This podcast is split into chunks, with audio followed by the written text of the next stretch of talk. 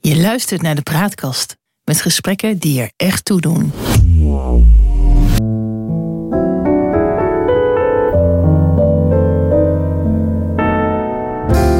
Welkom bij de Praatkast.nl. Dit is een aflevering van het Geheugenpaleis. Mijn naam is John Knierim en samen met Han van der Horst maken we deze podcast.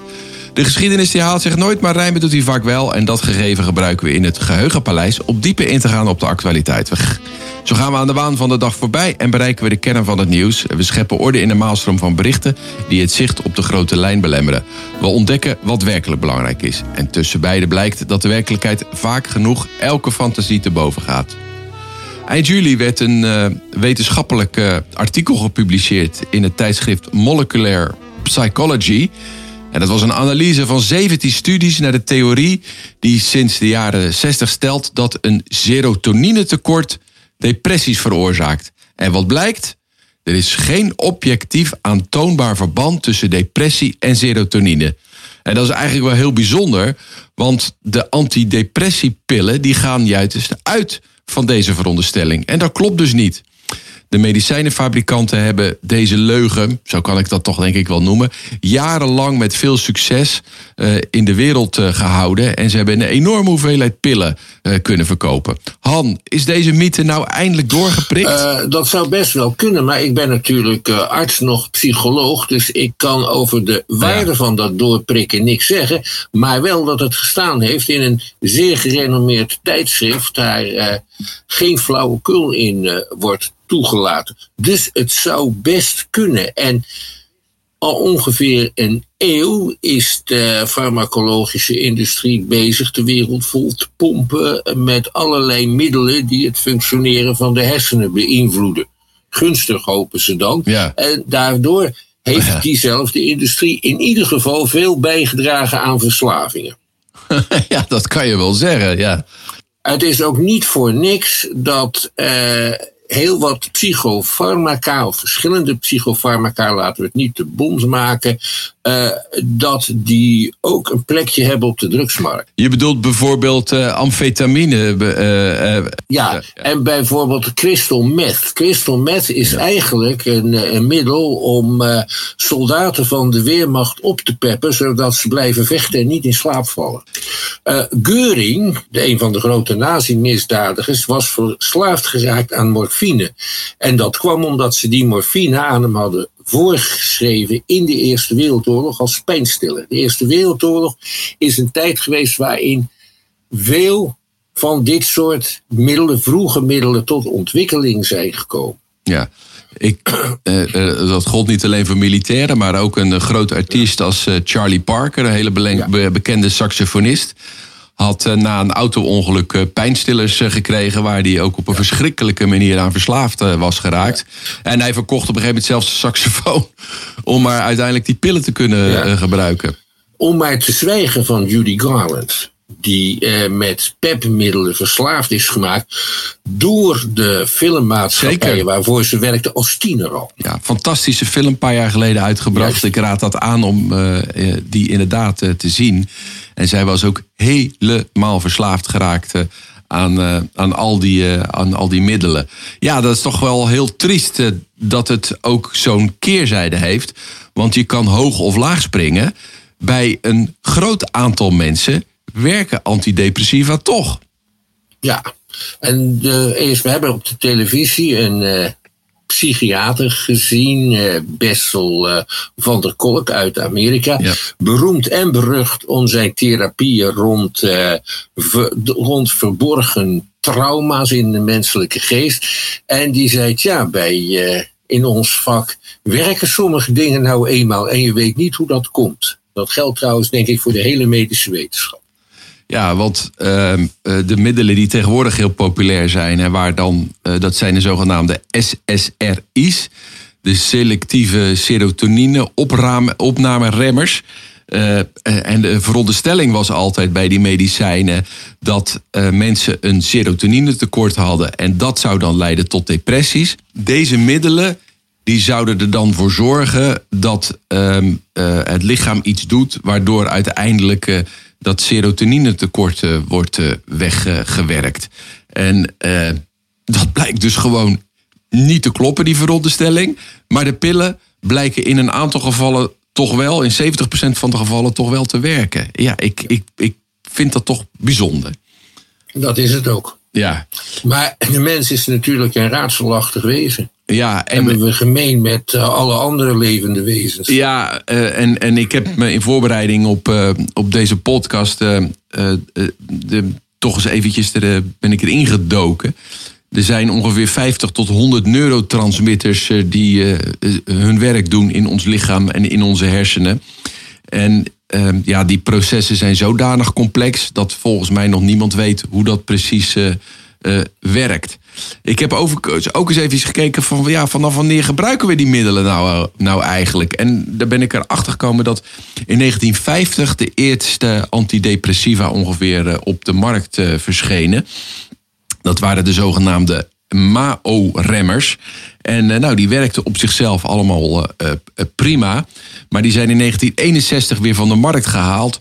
Omdat ze gevaarlijk waren. Met name bijvoorbeeld voor veel te hoge bloeddruk en een aantal andere zaken. Vonden ze toch eigenlijk dat die te gevaarlijk waren. Maar goed, in 1956 waren er inmiddels de zogenaamde TCA's verschenen. En nou ja, die werkte op zichzelf uh, ook wel, uh, wel behoorlijk aardig. Maar waren toch nog niet de beste.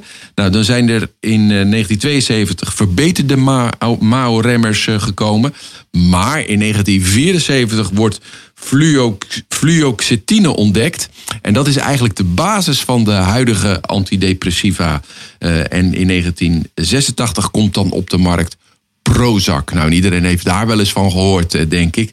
Dat is eigenlijk de eerste SSRI op de markt komt. En alle pillen die nu voorgeschreven worden, die zijn grotendeels gebaseerd op die fluoxetine. Ehm, en uh, Prozac is daar toch eigenlijk wel uh, de, belangrijkste, de belangrijkste medicijn voor geweest lange tijd. Er wordt over altijd gesuggereerd dat de farmaceuten daar heel veel geld aan verdienen. Het is een veel voorgeschreven pil, maar hij is niet meer uh, gepatenteerd. Dus hij is generiek geworden. Dat betekent dat iedereen hem kan maken. Dan neemt hij weg dat miljoenen mensen die pillen ook uh, gebruiken. En wat op zichzelf ook wel interessant is, is om te vertellen dat er in de 60 jaren de zogenaamde Milltown-pil was. En daar hebben de Rolling Stones ooit nog een liedje over gemaakt. Want het waren echt tranquilizers, die pillen. En dat liedje heette Mother's Literal Helper. Dat kennen we denk ik allemaal wel, dat, dat liedje was ook de tijd dat uh, heel veel mensen Valium en Librium gebruikten. Ja, ja dit zijn dat. Ik, eens, ik lag eens een keer te herstellen van een hevige spitaanval. Toen kwam er een vriendin langs en die zei: Ik heb iets voor je dat helpt. En dat is de eerste en de enige keer dat ik Librium heb ingenomen. Daar word je actief van. Dus ik stond op en ik ben tot vier uur in de nacht in de stad gaan stappen. Ja. En ik ben ook wel weer thuisgekomen, maar mijn spitaanval uh, die was toen sterk verheven. Ja. En ik heb nog drie, drie weken plat gelegen. Kijk. Nooit meer Librium ingenomen. Mother's Little Helper uh, was ja. dat. Nou ja, de huidige antidepressiva hebben op sommige mensen ook echt een, uh, een vernietigende uitwerking. Ik ken echt verhalen van mensen die door het gebruiken van die pillen eigenlijk hypomaan eh, zijn geworden. Dus heel actief. En, en, en uh, ja, het kan ook destructief uh, werken op uh, de, psyche van mensen. En het is maar heel moeilijk om er van af te komen. Want als je er eenmaal gebruik van maakt, dan als je er dan mee stopt, dan krijg je enorme afkikverschijnselen. En die bestaan uit wanen die kunnen ontstaan of hele rare sensaties in het lijf. Nee, het is echt geen middel wat uh, heel, heel prettig is uh, eigenlijk. Uh. Maar het is toch bijzonder dat die, die, die farmaceuten dat, dat, ja, daar zo succesvol mee zijn geworden. Ja, het is een, een, een, pilletje en het helpt. Of in ieder geval, het lijkt te helpen. Ja. En wij leven in een maatschappij die heel erg gelooft in technische en praktische oplossingen. Ja. Kijk maar naar de boeren die zeggen: we moeten een of andere machine neerzetten in onze stal. En dat wordt het stikstof uit de lucht gehaald. Ja. Uh, en dat denken heb je ook heel erg in, uh, in de medische uh, wereld. Ja. We gaan iets innemen en dan is het in orde. Veel in het buitenland is dat overigens nog veel gebruikelijker dan hier. Heel veel mensen die in uit het buitenland in Nederland komen, die schrikken zich dood bij de dokter. Want de dokter in Nederland heeft nogal de neiging te zeggen: blijf maar een paar dagen in bed dan uh, gaat het vanzelf over. En in gevallen dat je in een land als Brazilië bijvoorbeeld meteen bij de drogist een injectie gaat halen. Ja, nou, precies, dat is inderdaad hoe het werkt. En hier in Frankrijk, ik zit nu in Frankrijk, daar, uh, daar uh, verlaat je ook niet de wachtkamer uh, zonder een, een, receptje voor het een of het ander. Ja. Maar is dat nou. Dat leidt ook tot conflict, hè? in interculturele conflict in de Nederlandse spreekkamers. Ja, kan je ons eens meenemen in, in de wat, wat verdere geschiedenis van, van zeg maar de geestelijke gezondheidszorg en depressies? Ja wanen en gekte zijn natuurlijk van alle tijden. En het ligt een beetje voor de hand om te denken dat die veroorzaakt worden door bovennatuurlijke wezens, goden of duivels. Dus dat geloof zit er echt al duizenden jaren in. Het hangt ook nauw samen met trances en met iets een, iets wat de mens kan, maar wat we in het Westen vergeten zijn. En dat is hypnose. Hypnose is een bewustzijnstoestand naast slapen en naast waken. Dit gaat gepaard met een uh, totale concentratie en je bent dan gevoelig voor suggesties. Je kan bijvoorbeeld dan denken dat een voornaam, voorvader bezit van je neemt. Of bijvoorbeeld Ogun, eh, de god van het ijzer en de vrachtwagenchauffeurs. Dat hangt een beetje af van de cultuur waarin je bent, uh, bent opgegroeid. En wanen en trances liggen dicht bij elkaar. En hypnose is een nuttige bewustzijnstoestand waarmee je een heleboel dingen kan. Dat weten serieuze beoefenaars van yoga, hoewel ze misschien niet denken dat wat zij doen iets met hypnose te maken heeft, vergeten iets dat, dat leidt tot veel misverstand. Maar de eerste artsen die je een beetje aan zou kunnen zien voor de aartsvaders van de geestelijke gezondheidszorg, die kenden vaak wat, die kenden, hadden vaak weet van hypnose en deden dingen mee. Hè? Bijvoorbeeld een Fransman in de tijd van de Franse Revolutie, die heette Mesmer. En we kennen allemaal het Engelse woord mesmerizing. Ja. Dat komt van, daar vandaan. Met behulp van hypnose kun je, en die concentratietechnieken, kun je mensen suggereren dat hun probleem voorbij is. Ja. Of je kunt suggereren dat de pijn in je arm er niet meer is. tijdens de Tweede Wereldoorlog gaven de fijne Japanners in de kampen de artsen nauwelijks medicijnen en in ieder geval geen uh, anesthetische middelen voor operaties. En bepaalde chirurgen wisten toen, dankzij hun kennis, hun wetenschappelijke kennis van hypnose, toch pijnloos te opereren. En er waren vroeger ook tandartsen die hypnose gebruikten bij extreem angstige patiënten. Misschien zijn die er nog wel. En die hypnose als, zeg maar, therapeutisch middel is er een beetje uitgeconcurreerd door de uh, farmaceutische industrie. In de Eerste Wereldoorlog had je iets dat heette shell shock. Ja. Dat betekent dat soldaten volkomen gek werden van de situatie aan het front, waaruit eigenlijk blijkt dat ze normaal waren. Maar dan moet je het boek Catch 22 van Joseph Heller lezen. En hypnose is toen erg gebruikt om te proberen deze soldaten te helpen, voor zover ze serieus genomen werden. Want vooral de Duitse medici, de rechtse Duitse medici, die later aan de kant van Hitler gingen staan, die vonden die shellshock maar flauwekul en uh, een manier van laffe mensen om aan hun plichten te ontkomen. Dus maar dit, dit gaat allemaal nogal van de hak op de tak. Je kunt zeggen uh, dat in de 19e eeuw. Nee, ik moet nog één iemand noemen uit het, uit het laatste kwart van de 18e eeuw. Dat is een meneer Francis Willis. En die dacht: wanen kun je bestrijden door mensen die ze hebben te disciplineren. Hij had een heel dorp vol met gekken die in feite als dwangarbeiders aan het werk gezet werden en die, op, op, die, die zich normaal gedroegen, want als ze dat niet deden, kregen ze straffen.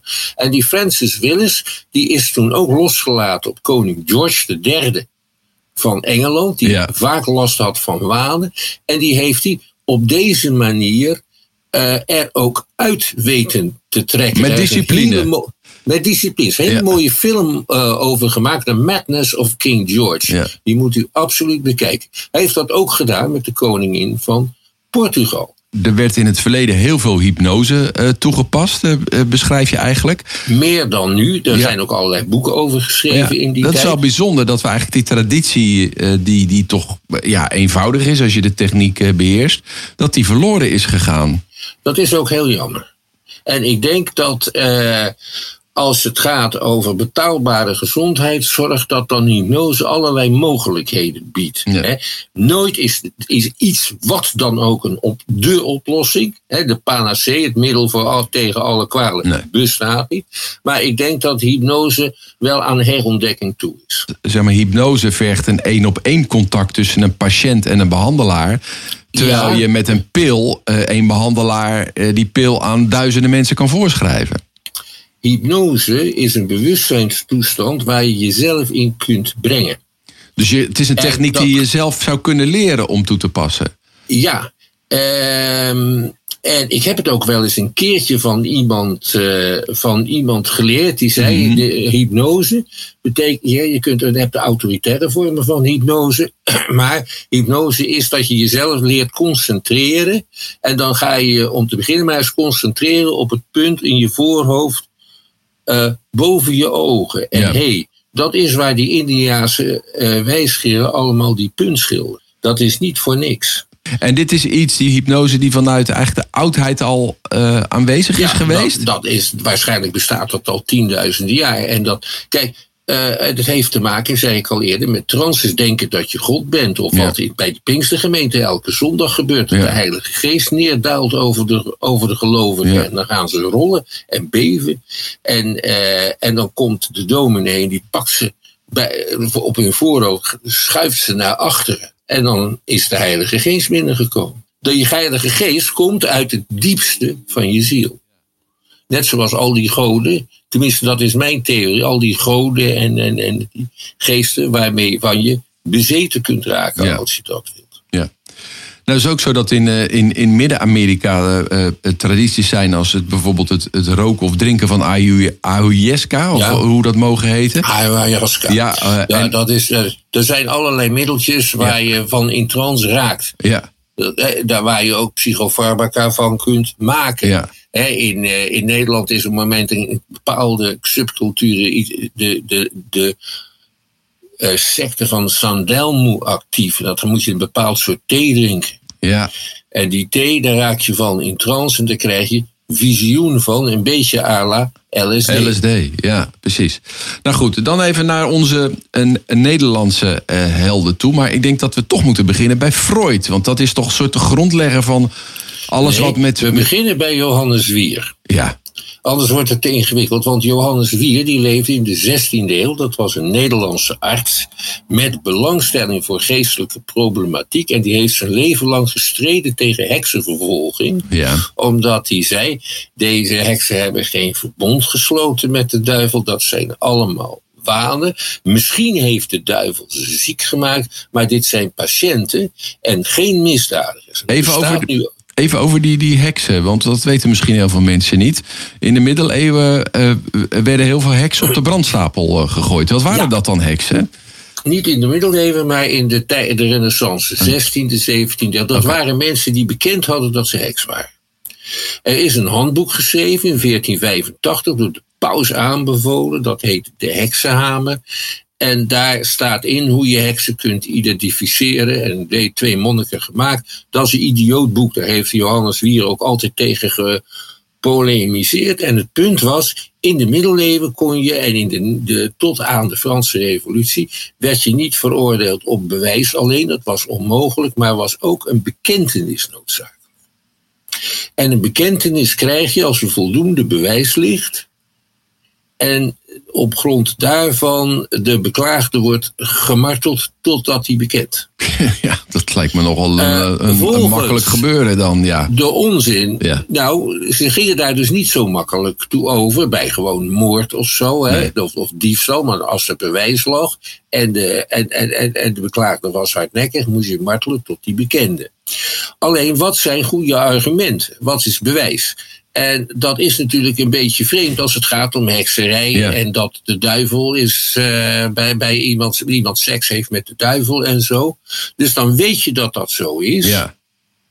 En dan moet je iemand martelen totdat die bekend en bovendien vertelt wie er nog meer heksen zijn. Want je gaat met z'n allen naar de heksensabbat.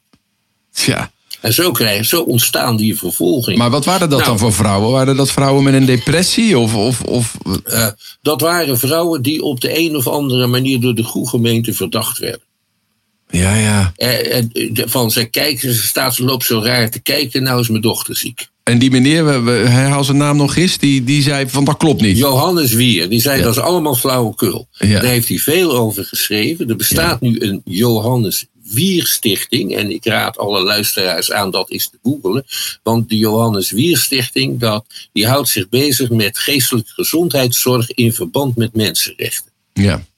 En daarbij is Johannes Wier hun grote voorbeeld. Omdat hij daartegen ageerde. Daar heeft hij zelf de, de, hele goede gemeente ook wel over zich heen gekregen in die tijd, denk nou, ik. Nou, hij was, uh, hij was ergens leefarts, dus dat, dat, viel wel, dat viel wel mee. Hij was ook een groot bewonderaar van Erasmus.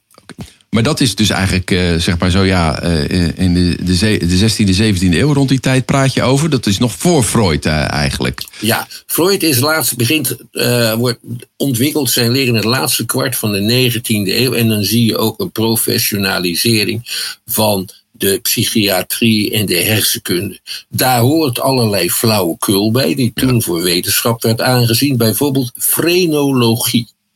Ja. En frenologie eh, gaat ervan uit dat je aan de vorm van iemands schedel kunt afleiden wat hij voor karaktertrekken heeft. Ja, dat heb, ik ook wel eens gelezen, ja. Ja, ik heb ook een boekje, Frenologie voor werkgevers. Ja. Uh, ja, uh, voor in het kader van sollicitatieprocedures. Ja.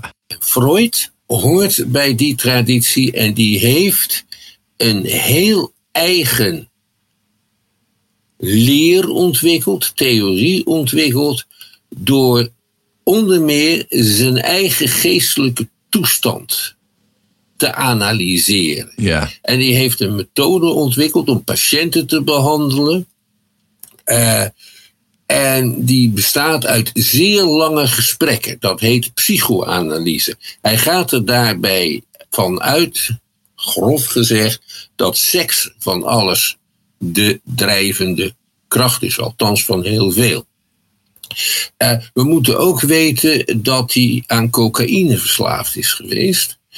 En hij is afgekikt en dat afkicken en dat ontwikkelen van zijn theorieën, daar zit een samenhang tussen. Ja. En zo is Freud is een, een van de belangrijkste ideologen geworden van de moderne westerse beschaving, net zoals Karl Marx dat is.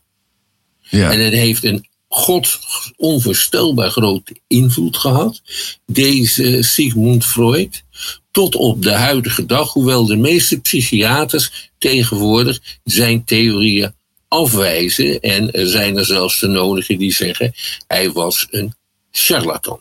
Ja. Maar niet bewust misschien. Uh, dat, uh, ik denk dat, dat Freud eh, oprecht uh, dacht dat het zo in elkaar zat. Ik bedoel, ja.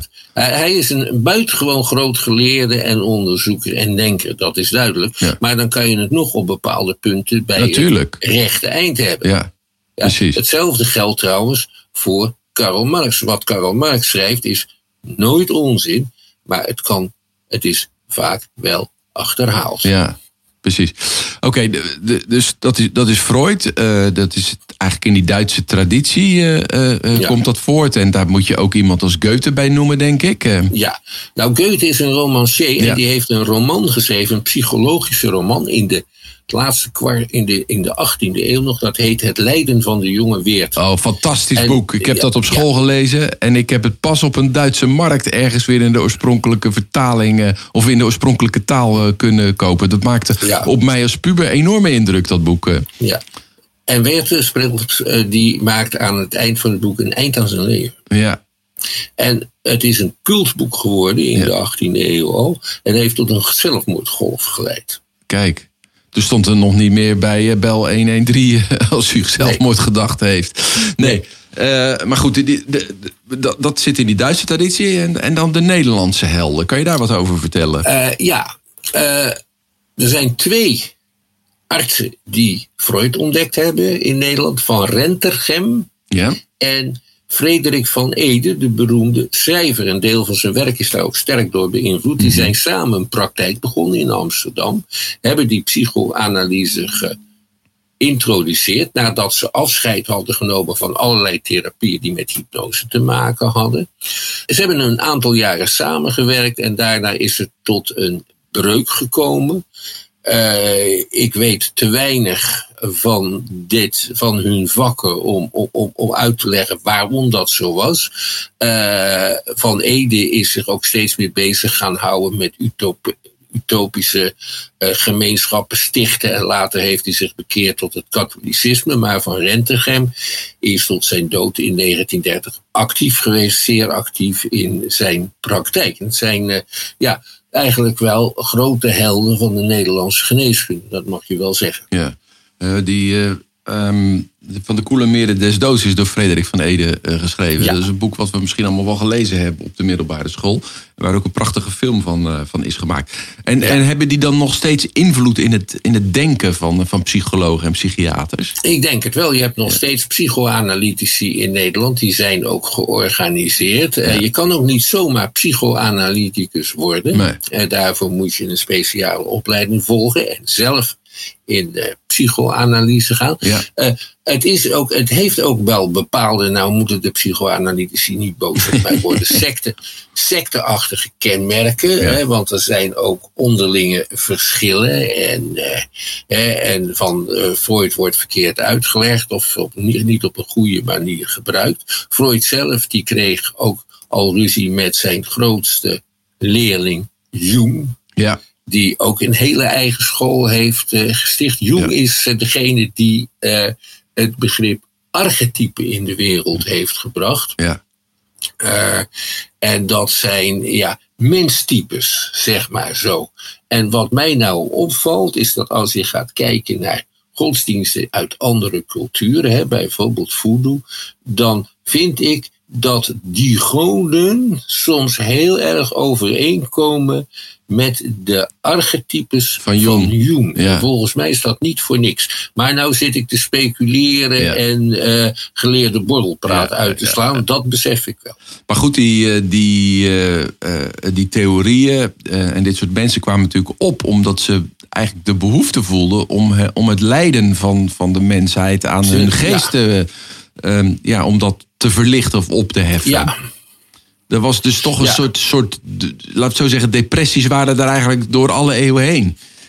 Ik denk het wel. Nou heb ik zelf denk ik ook een depressie gehad, zonder ja. het te beseffen. En toen was ik een jaar of 24. Ik zat nog in mijn studie en ik was een jaar als het ware verlamd. Ik deed niks. Ik keek ook niet goed naar mijn financiën. En toen ben ik uit die depressie gered. Op wat voor wijze en dan? De belastingdeurwaarde kwam. Oh. En die nam alles mee op 50 gulden na. en je bed. En toen moest ik in actie komen. Ja. En ik, ben, ik, ik, ik, ik, nam ergens een leraarsbaan aan. Ik stond eigenlijk binnen tien dagen voor de klas. Maar ik ben echt uit, uit die verlamming getrokken door die belastingdeurwaarde. Ja. En ik ben hem nog steeds dankbaar. Ja. Dat is een soort schoktherapie uh, die ja. toegepast uh, werd. Ja, ik, ik zou nog één naam ook willen noemen. Dat meneer Jan, Jan Bastiaans, die, die ja. heel veel mensen met een kampverleden heeft behandeld. Ja, en die dacht dat, en dat klopte ook wel, hij dacht dat als je mensen onverwerkt verleden liet herbeleven, dat dat een louterende werking had. En mm. dat deed hij door ze LSD, onder begeleiding LSD te laten innemen. En daar hebben heel veel mensen ook baat bij gevonden. Er is een beroemde film van, begrijp je nu waarom ik huil, gemaakt door de toen beroemde cineast Louis van Gasteren, in opdracht van Bastiaanse, die hoopte daardoor een hele goede instructiefilm voor zijn studenten te krijgen. Maar de film is ook op de televisie vertoond toen uh, toen minister van Acht van Justitie, de drie van Breda, belangrijke Nederlandse, belangrijke oorlogsmisdadigers, vrij wilde laten. Ze zaten daar levenslang. En die film heeft er toen voor gezorgd dat de Tweede Kamer dit tegenhield. Ja, om, omdat duidelijk werd welk angstbeeld deze mensen opriepen bij de mensen die een eh, verleden hadden in de oorlog. Dus- maar waarom is dat in ongereden geraakt? Want dat hoor je eigenlijk niet meer, dat er bijvoorbeeld LSD gebruikt wordt in de... Ja, dus weet je, dan gaat, dan gaat zo'n zo'n psychiater met pensioen, zo iemand als, ja. als Bastiaanse, en dan... Uh, ja, dan richt men zich op, uh, op andere methodes. Je had in die tijd een psychiater, heel beroemd, die een eh, boek schreef, Wie is van hout? En daar kwamen dat soort dingen niet in voor. Er was ook een, uh, al, de, waren, er was toen ook een hele beweging die zei, het, niet, niet, niet de mensen zijn gek, maar de maatschappij is gek. Ja, ja zo kan je er natuurlijk ook tegenaan kijken. Ja. Ja. En op basis daarvan gingen die dan gemeenschappen van psychiatrische patiënten vormen. Ja, en ik denk dat we op het moment eh, op een, in een gevaarlijk spoor zitten. Uh, omdat allerlei eisen van efficiëntie op de geestelijke gezondheidszorg worden toegepast. Zo van, dat kan wel ambulant, dat kan wel vanuit het huis. Dan kunnen we ons een inrichting uh, uitsparen. En met die pilletjes gaat het veel vlugger. Ja.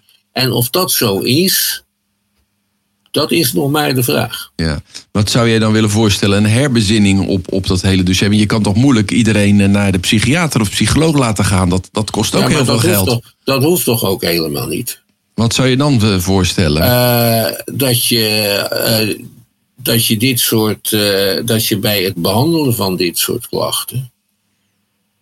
niet allereerst kijkt naar efficiëntie en kostenbeheersing. En dan zegt deze therapie is misschien wel leuk, uh, maar een pilletje maakt het leven ook draaglijk.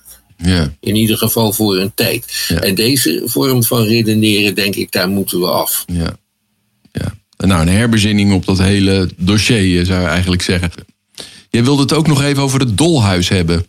Ja, in het dolhuis stop je de gekken, die leg je aan de, de ketting. En dan om de kosten te bestrijden is bijvoorbeeld op zondag het dolhuis opengesteld voor betalend publiek. die zich dan kan komen vergapen. En hun kinderen meenemen en dan zeggen: Kijk, als je niet gehoorzaam bent, dan word je ook zo. Ja, en, en dan praten we over de middeleeuwen? 17e eeuw. In de 17e eeuw. En dat werd dan als een soort voorbeeld gesteld. Ja, die dolhuizen zijn ook een, eh, een, een, vroeg voorbeeld van, van, nou je mag het geen gezondheidszorg uh, noemen, maar van het afzonderen van mensen met een psychisch, psychia, psychologisch probleem. In de middeleeuwen werd je, als je een beetje gek was, eerder in de maatschappij opgenomen. En dan had je een functie als dorpsgek. Ja, en dat werd toen gestopt, en zeg maar. Dan op een gegeven moment gaat men die mensen isoleren en opsluiten. Er is een grote Franse geleerde, Michel Foucault, die daar heel belangrijke studies naar heeft verricht. Ja. En die naast veel onzin ook heel veel zinnige, uh, zinnige conclusies heeft getrokken, waar we ook in de huidige gezondheidszorg nog ons voorbeeld als voordeel mee zou kunnen Ja. Nou, het is een heel breed uh, terrein en voor mij kunnen we er nog uren over doorpraten. Dat gaan we niet uh, doen. We, dit is het einde van deze aflevering van het Geheugenpaleis. We maken dit in samenwerking met de Praatkast. En op de www.praatkast.nl, daar zijn deze uitzendingen ook te vinden. Je kunt je abonneren op onze podcast in je favoriete podcast app. Doe dat alsjeblieft. Dan krijg je automatisch een bericht wanneer een nieuwe aflevering online komt. En vertel ook je vrienden over ons, dan worden we nog beter gevonden en beluisterd. Onze e-mailadres is info.praatkast.nl. Tot zover, bedankt voor het luisteren en tot de volgende keer. Wees gelukkig, blijf gezond.